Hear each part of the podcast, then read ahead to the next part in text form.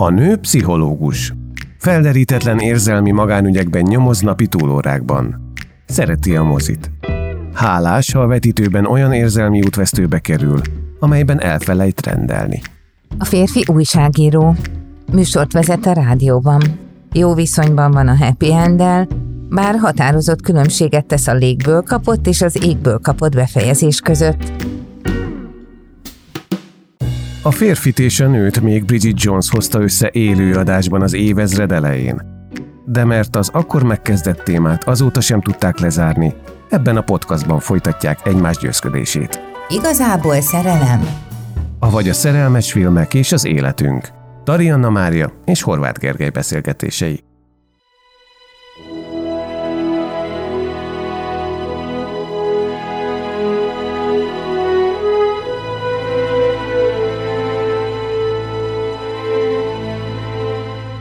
Tanne érdekházasságban él és Afrikában vesz egy farmot.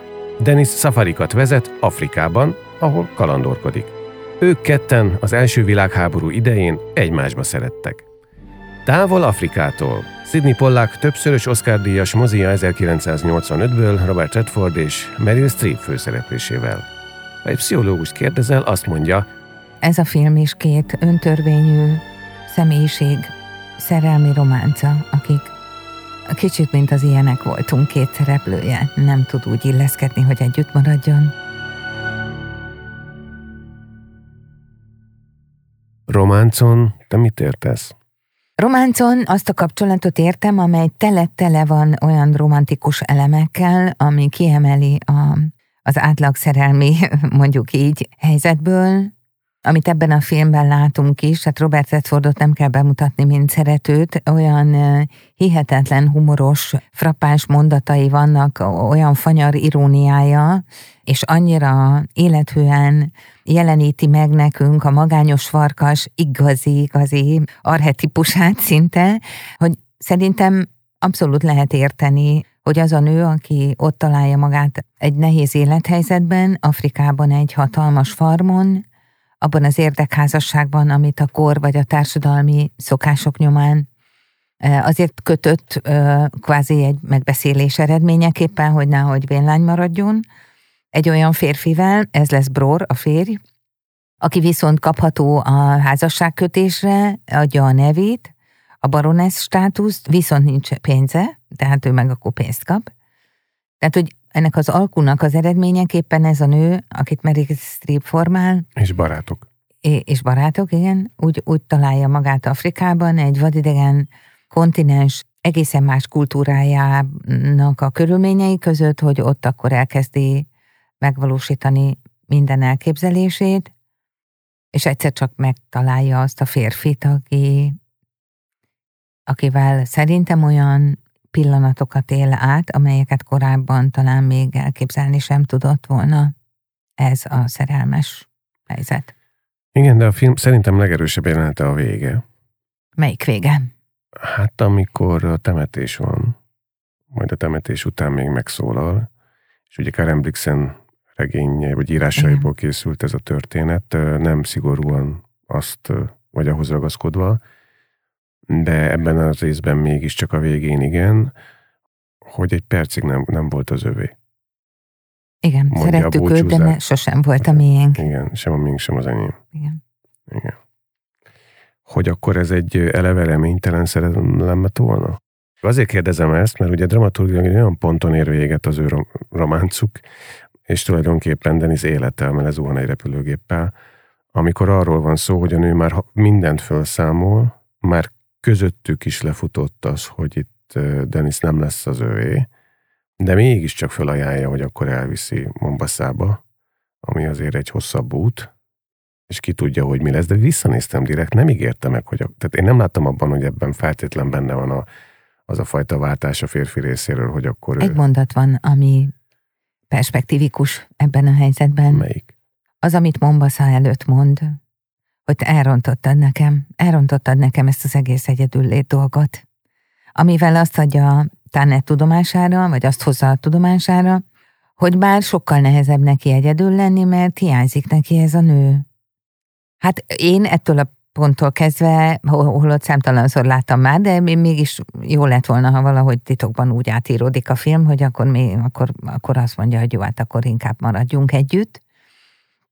De közben a filmben azt kell átélnünk, ami tényleg ez a két öntörvényű embernek a, a hajthatatlansága, hogy Denis felajánlja Tannénak, hogy maradjon, aki visszakérdez, hogy kitartott lennék, Ugye ebben a kérdésben a korszokásainak megfelelően nyilván az van, hogy feleségként maradna. Barátnőként nem teheti, jól lehet, elvált asszonyként, eh, azért ott eh, nyilván angol gyarmatként Afrika ezen részén az ott lévő angolok mind tudták, hogy ő Brortól elváltak, annak már új felesége van, és hogy Denis látogatja őt a farmon.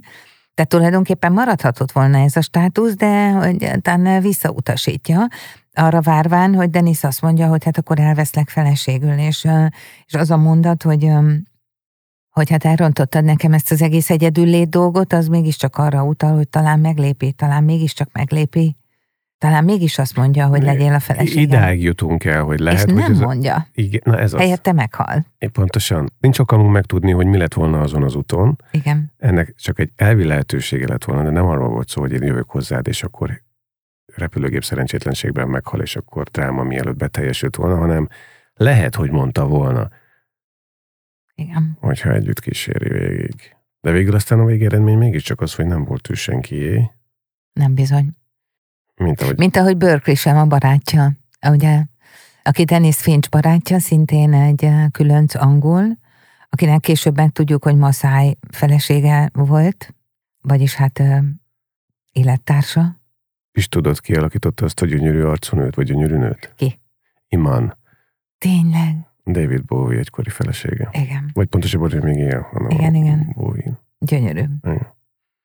Hát minden esetre a film több szempontból is nagyon megkapó. Egyrészt a zenéje gyönyörű. John Berry. Nem kétséges, benne Mozart. Gondoltam, hogy Mozartot fogod mondani hozzá. Klarinét. darabja. De ami igazán nagyon érdekesé is teszi, és szerintem nagyon vonzóvá legalábbis számomra a filmet, azok tényleg Denisnek azok a mondatai, például amikor megérkezik Afrikába, emlékszel, beér a vonat talán Igen. Mombaszába, és akkor ott a néger gyerekek ugrálnak a limózsi porcelánok fölött, és akkor egy ilyen főkötőbe Tanner kihajol az ablakon, a Denis akkor hoz hatalmas elefántagyarakat, és teszi föl a, a vasúti kocsira, és akkor azt látja, hogy, hogy a nő amúgy főkötőben háló inkben a gyerekeknek azt mondja, hogy hes-hes. És akkor kérdezi, hogy mi az hes-hes? És akkor mondja, hogy de hát azok limózsi porcelánok. És erre az a válasz, hogy ja, Hát azt nem tudták, hogy limózsi. Tehát, hogy, hogy mi az. Szóval rengeteg ilyen félmondat van, amitől egyrészt nyilván egy férfi karakter nagyon vonzóvá tud válni, másrészt eh, hihetetlenül jól kirajzolja azt a változási folyamatot, amin ez a nő átmegy, hogy megérkezik a porcelányaival, a, azt nem mondom, hogy kényeskedéseivel, de szóval, hogy az Európához és a komforthoz szokott attitűdjével, és egyszer csak ott találja magát egy olyan élethelyzetben, ahol majdnem mindenen azért változtatnia kell, még akkor is, ha az odavitt porcelánokkal, bútorokkal, csipkékkel, teáscészékkel, és nem tudom én mikkel, végül is ott berendezett magának egy icurka-picurka Dániát. De hát a film végére kiderül, hogy ez az erős nő erején felül is tud teljesíteni, ha kell. Mindent megold. Emlékszel, mikor bemegy először a férfi klubba, mert azt se tudja, hogy nem lehet, és akkor ott szörnyen néznek rá a férfiak.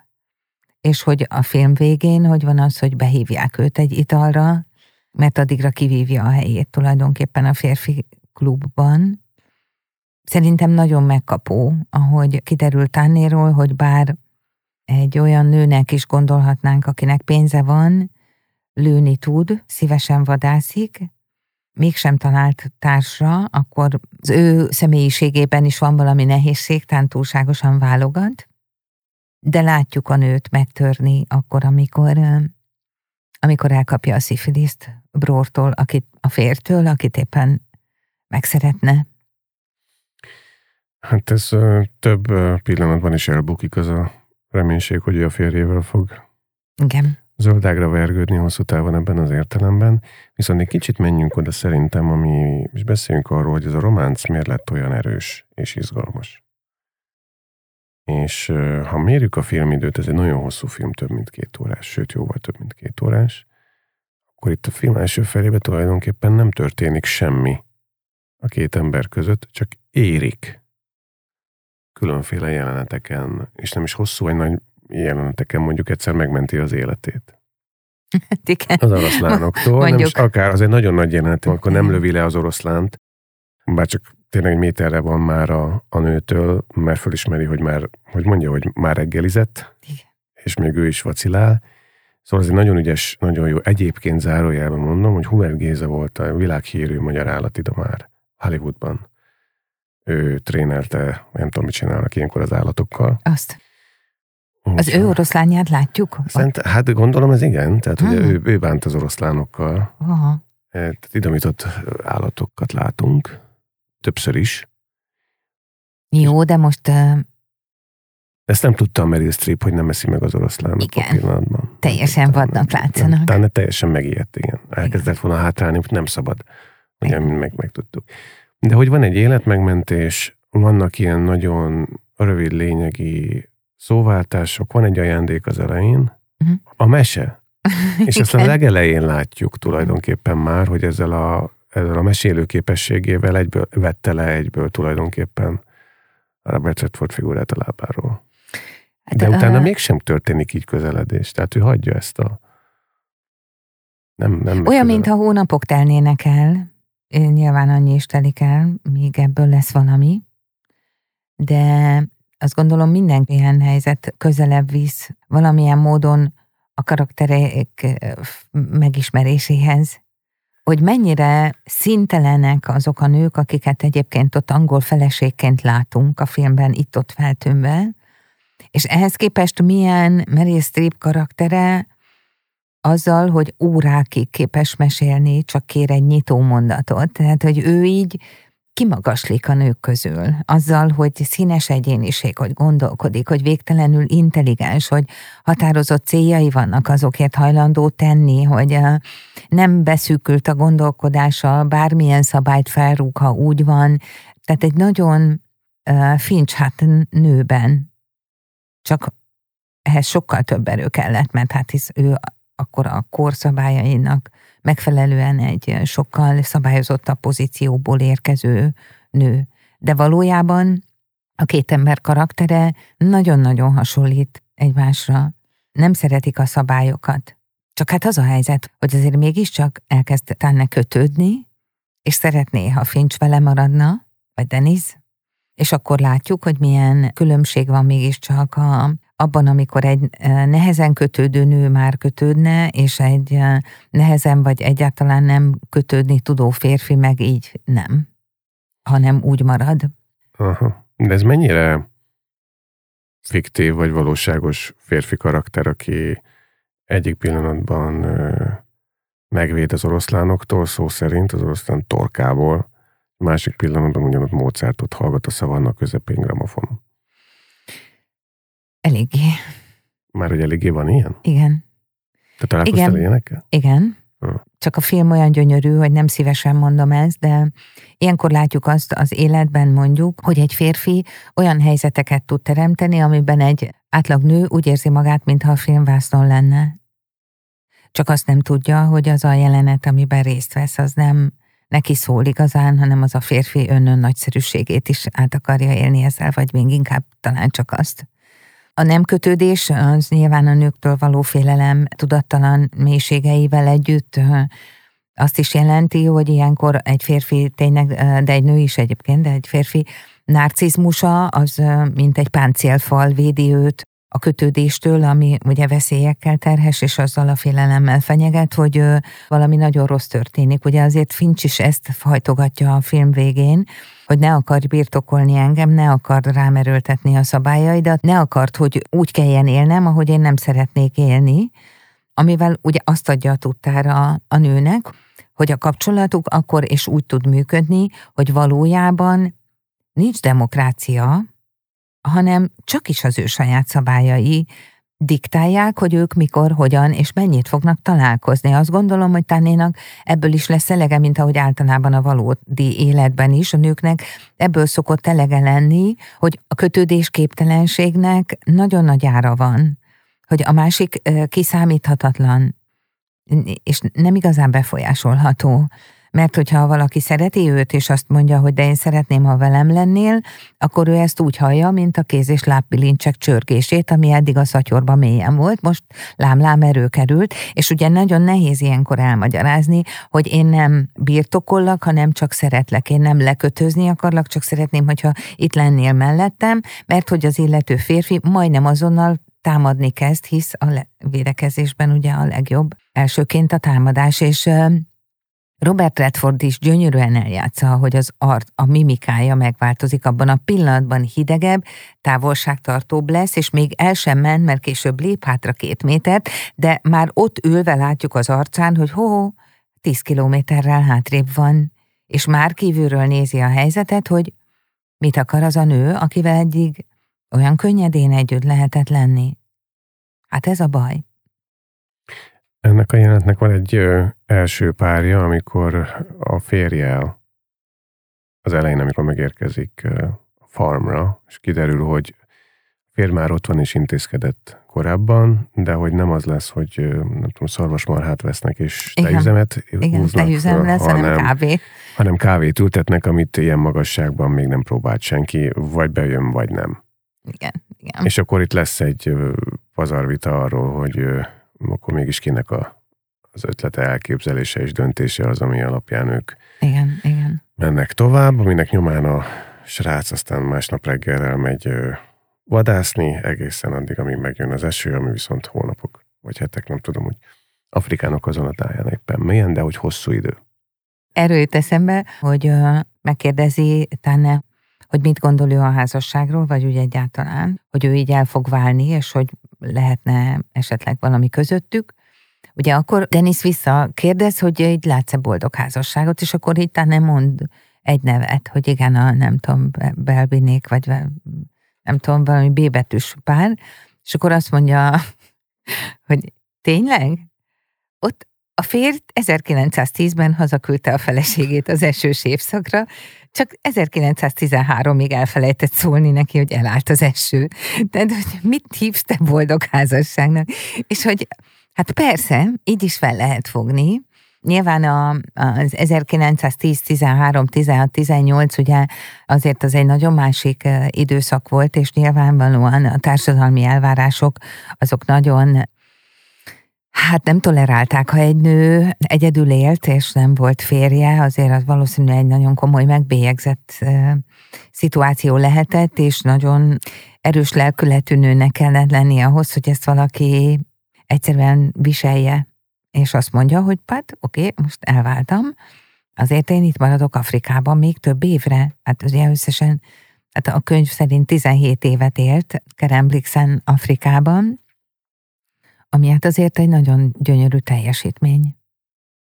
Még Karen Blixen részéről is.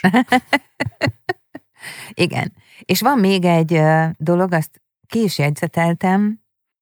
A film végén túl a leggyönyörűbb jeleneten, hát az a hajmosás, az a kultikus jelenet. A hajmosás a szavanna közepén. Hát fantasztikus. Szóval, hogy... Bocsánat, egy picit maradjunk itt, aztán ne felejtsd, amit fölírtál. Jó. Kérlek, hogy ennél a hajmosásnál, hogy ez is egy olyan ilyen nagyon szerintem ékes bizonyíték, szép bizonyíték annak, hogy mi van, hogyha hagyunk időt, most filmről beszélnek, Igen. érlelődjön, pláne valóságról, érlelődjön két ember között valami, és nem rohanunk egyből a, az alkalomba. Sátorba. Igen, sátorba.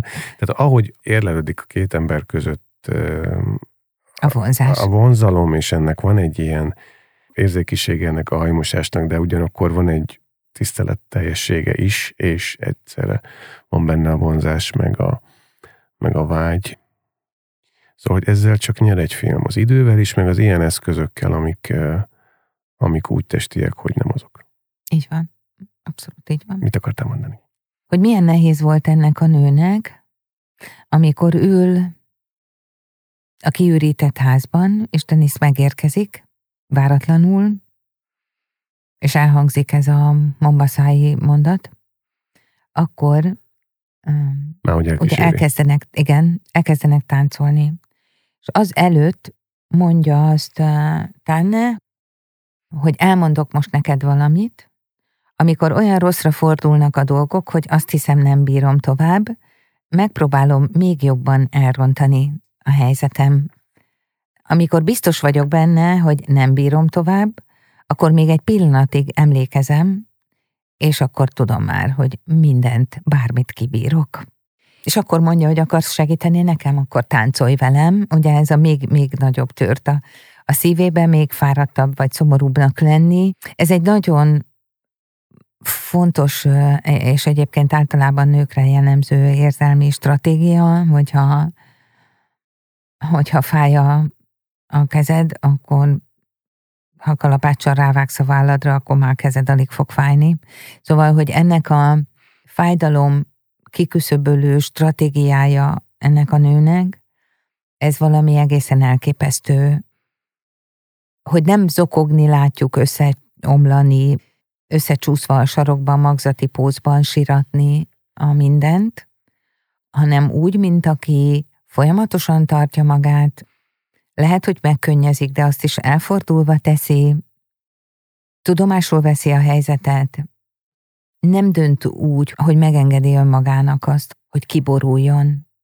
Ehelyett csinálja ezt, hogy amikor azt érzem, hogy nem bírom tovább, akkor még ráfeszítek egy kicsit, hogy kiderüljön, hogy de, kibírom ezt is. Hát azért Meryl szép ebben a formában fiktív szereplő, de szép egyébként igen. Csak kérdezem, hogy ezt valójában az amit így látjuk a filmen, de valóságban mondjuk ez a típusú karakter honnét venni ehhez az erőt?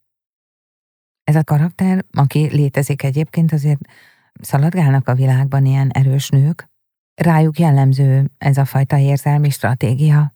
Tehát De... ez nem egy egyedülálló dolog. Nem azt értem, hogy itt, amit mesélsz, csak arra vagyok kíváncsi, hogy ehhez az a lelki erő, amihez kell, tehát az a belső megtartottság, nem tudom, hogy fogalmazom meg, hogy nem omlok össze, az honnét jön? A születési, vagy öröklési? Vagy tanulási? Hát ugye, ha egy pszichoanalitikust kérdezel, nyilván azt fogja mondani, hogy szerencsés családi együttállásból, optimális kora gyerekkorból. Láttam megküzdeni e... szüleit, és akkor ezt így csinálja. Láttam megküzdeni szüleit, akik hagyták őt is megtanulni küzdeni, támogatták és szerették ebben, vagy épp ellenkezőleg nagyon nem voltak ilyenek, de jó személyiségjegyekkel megáldott gyerekük mégiscsak meg tud állni a lábán úgy, hogy saját harcain keresztül éri el a céljait, és rátalál előbb-utóbb a saját megoldó képleteire, mert ugye ez tulajdonképpen az. Tehát vannak a szerencsések, akik ide vitorláznak erre a pontra, meg vannak mások, akiknek olykor sziszifuszként kell fölmenni valahogy mégiscsak a hegyen, de nagyon sok olyan kifejezetten magas énerővel rendelkező ember van, aki ezt megteszi, hogy nem hátrál, hanem szembenéz. Ezt úgy hívjuk, hogy én erő? Uh-huh. Van ebben a történetben egy, nem is tudom, hogy hogy fogalmazzak, de egy másik megvalósulatlan szerelem, ami bizonyos értelemben valahol még erősebb lehetett volna, de erre csak jelzéseket kapunk, de ahhoz elég egyértelmű, hogy ne tudjuk ne észrevenni. Nevezhetnénk tiszteletnek, de szerintem ez túlmutat, és kérdezném a véleményedet.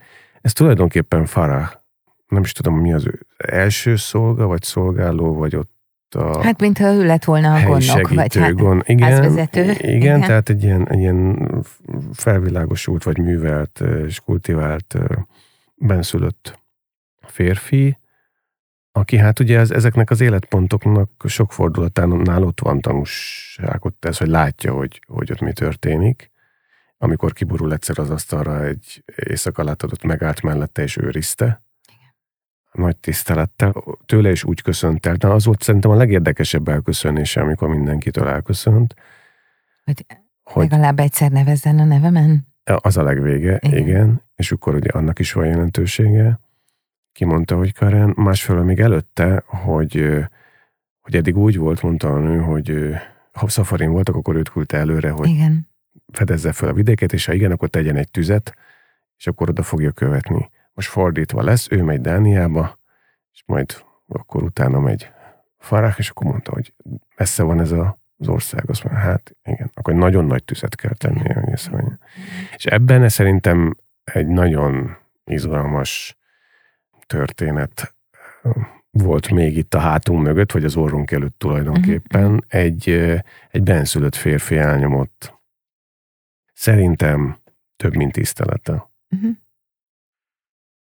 A másik kultikus jelenet ugyanígy Farával, emlékszel, amikor megindul a férje után, aki ugye elmennek a, elmennek a háborúba, a férfiak, és akkor ő elindul vinni utánpótlást bivajok szekerekkel, nagyon nehéz túra, soha nő meg nem tenni. Éjszakai oroszlán támadás. Igen, szintén. és az éjszakai oroszlán támadást, amiben ugye a bivajokra, vagy hát a tehenek, a marhákra támad az oroszlán, és akkor Táne azt látjuk, hogy, hogy kiugrik a sátrából, ostort ragad, és a tövises bozóton keresztül benyomakszik a marháknak a, a helyére, és ott ostorral űzi az oroszlánt, amelyiket nyilván nem engedi a zsákmányt, és és ahogy ott üti, vágja az ostorral, ugye Fára megjelenik, és azért az, az egy nagy szerencse, hogy oda megy, mert tehát nem biztos, hogy az egy nagyon sikeres dolog lenne, az oroszlán megfutamítása,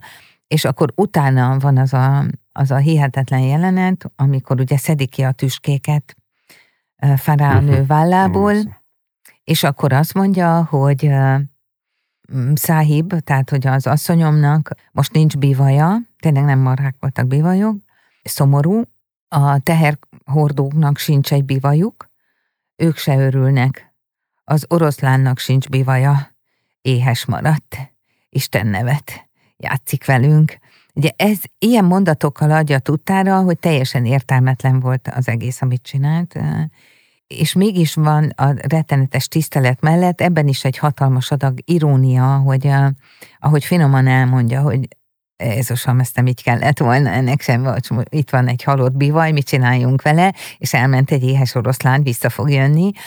És hát nyilván ezek olyan tanítások, amiket Tanne meghal, mert hát nagyon profi afrikai nő válik belőle, hogy úgy mondjam, ami tudja, átlátja ott a, a helyzeteket. De hát azt én azt gondolom, hogy a korszokásai szerint nem is veszi észre, hogy a film elejétől a végéig erre a férfira támaszkodik. Hmm. És ha már itt tartunk, akkor volt benne egy kis félelem, amikor elkezdtem nézni, hogy újra, hogy ez az egész benszülött Kenya gyarmatosítók viszony most itt 2022-ben hogyan fog rezonálni, és akkor azt kell mondanom, hogy megnyugtatóan abban az értelemben, hogy hát itt a fehér gyarmatosító nő kiáll a helyi közösség jogaiért elég kemény, példaadó mutató módon. Olyannyira, hogy letérdel a kormányzó előtt. Igen, és bár azt mondtad, hogy az angol hölgyek unalmasak, az a kormányzó felesége vállal garanciát arra, Igen, hogy a kérését... Ő az, aki a szavát adja. Igen. Mert a pipolya férje ott áll mellette, mint kormányzó, és egyáltalán nem gondolja, hogy kormányzósága első negyed órájában egy nőnek kéne ígéretet tennie. De igen, ezek azok a társadalmi szabályok, amik ma már nyilván furcsának is tűnnek, de hát akkor ott a gyarmatokon biztos, hogy tánne egy olyan jelenség volt, amilyet még se közel, se távol nem láttak hogyha nem ég le az a farm, ami szintén egy olyan furcsa dolog, hogy a legjobb termés évében az aratáskor leég a farm, hogy miért veszít el mindent, amikor a legnagyobbat megszerezhetné, de hogy ezt a csapást is állva kibírja. Hát azért ez egy férfinak is becsületére lenne.